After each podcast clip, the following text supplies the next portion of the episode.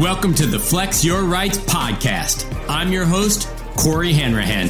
This is the podcast for informing employees of their rights in California. So if you want to know your rights so that you can flex them at work, this is your show. Let's get flexing. Welcome back to the Flex Your Rights podcast. I want to talk about a big issue in the workplace today, and an issue that's been in the forefront of the news rather frequently, and rightfully so. It's the issue of sexual harassment in the workplace. Sexual harassment at work can cause severe emotional distress, anxiety, depression, and other mental health problems for victims. It can also negatively impact job performance and productivity and lead to decreased morale, increased tension and conflict, and really just a general breakdown in communication in the workplace. Unfortunately, victims oftentimes feel no choice but to leave their employment, resulting in employers losing good employees and employees being out of a job. Fortunately, sexual harassment in the workplace is illegal under both California and federal law. Employers who fail to address and prevent sexual harassment can oftentimes face significant legal and financial consequences.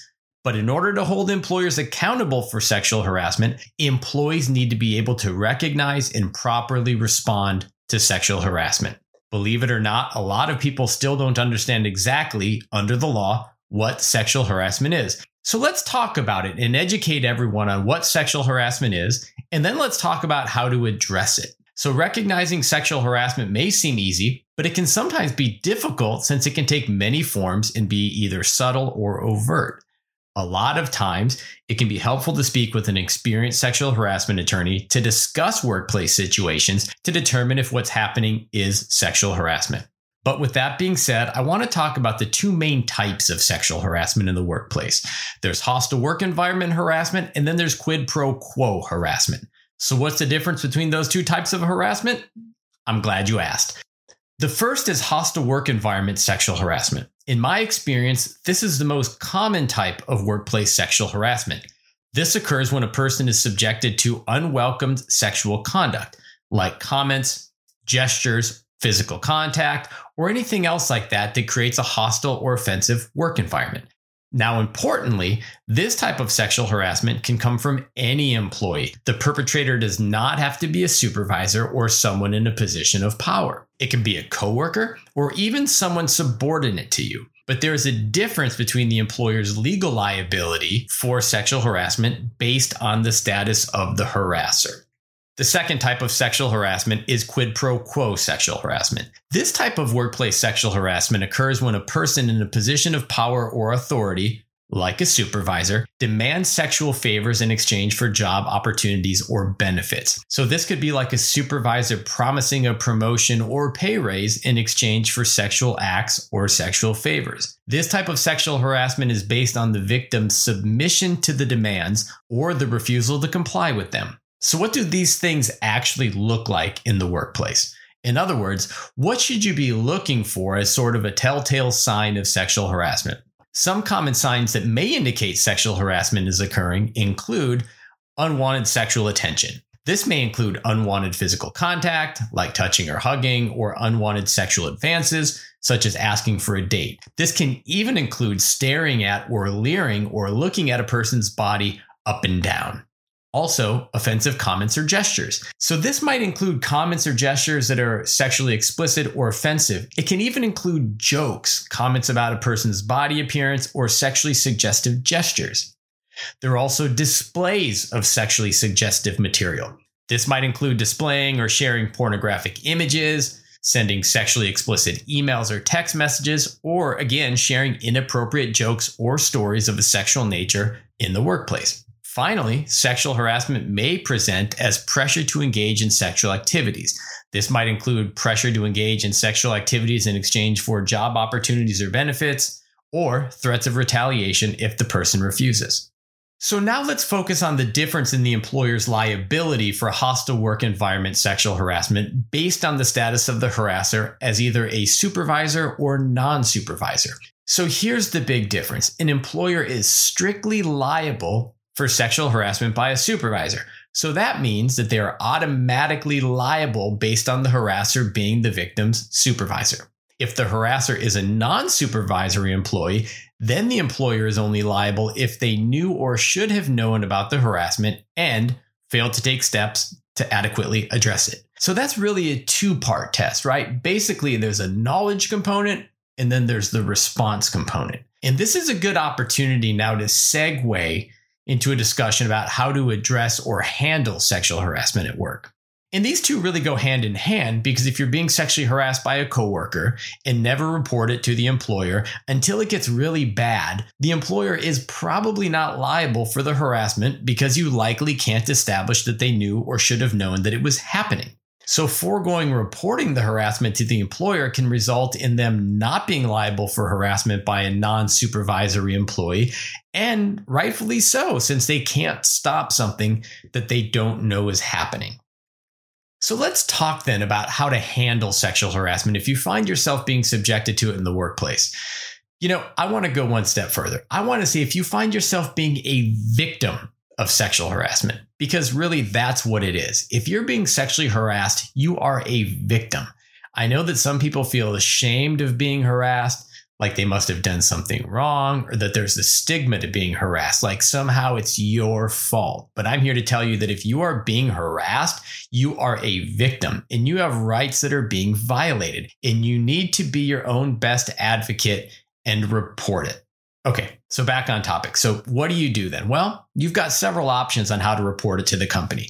First, you could report the harassment to your supervisor or to your company's human resources department. Most companies have policies and procedures in place for reporting and addressing sexual harassment. So you might want to check your company's employee handbook or policies to understand the reporting process and who to contact. And again, I cannot stress this enough.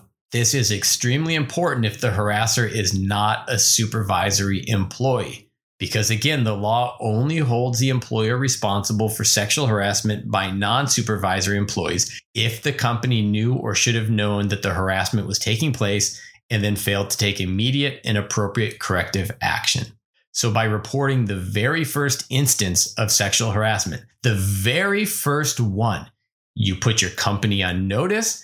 And then the law requires them to take action in response. And if they don't, or if the sexual harassment continues after you report it, well, then you're probably going to see your employer in court, because you probably have a claim for sexual harassment against the individual and against the employer for failing to stop it.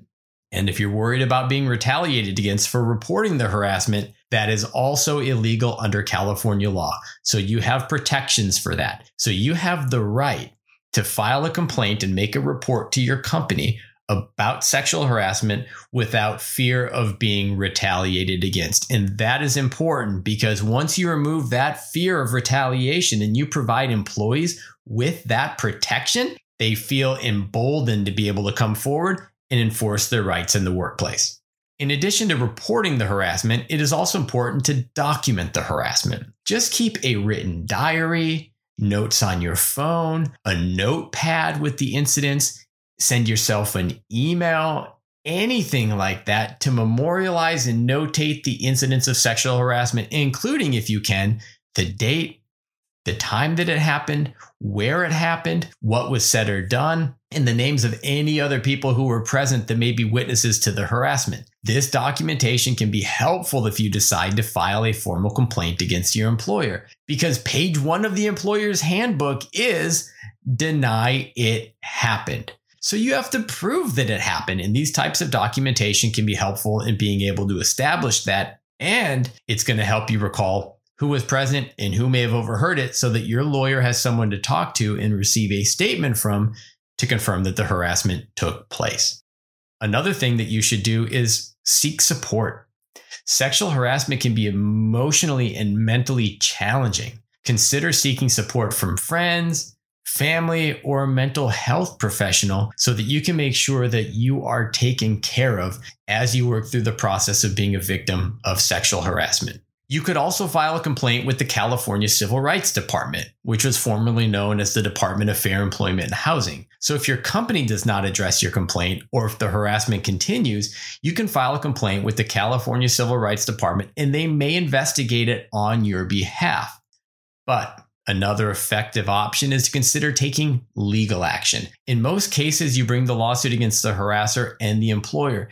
And I have seen firsthand that a lawsuit enforcing your rights is sometimes the surest way to get the company's attention and get them to take action and pay attention to what's going on. So that's really the short rundown to help you spot sexual harassment and let you know what options you have to report it. Now, obviously, these issues are far more complicated than this short summary in this episode and almost always require an analysis from an experienced sexual harassment attorney. So if you find yourself in a sexual harassment situation at work, you now know your rights so that you can flex them to make sure that you are enforcing them.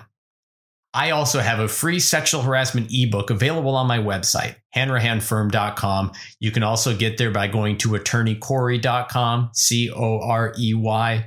The ebook covers an overview of workplace sexual harassment, the types of sexual harassment, how to recognize sexual harassment, how to respond to sexual harassment, and some education and prevention tips. So if you want more information or just a handy ebook to be able to have saved on your phone to consult whenever you need to, head on over to my site and grab a copy. It's absolutely free, and I hope it helps you out.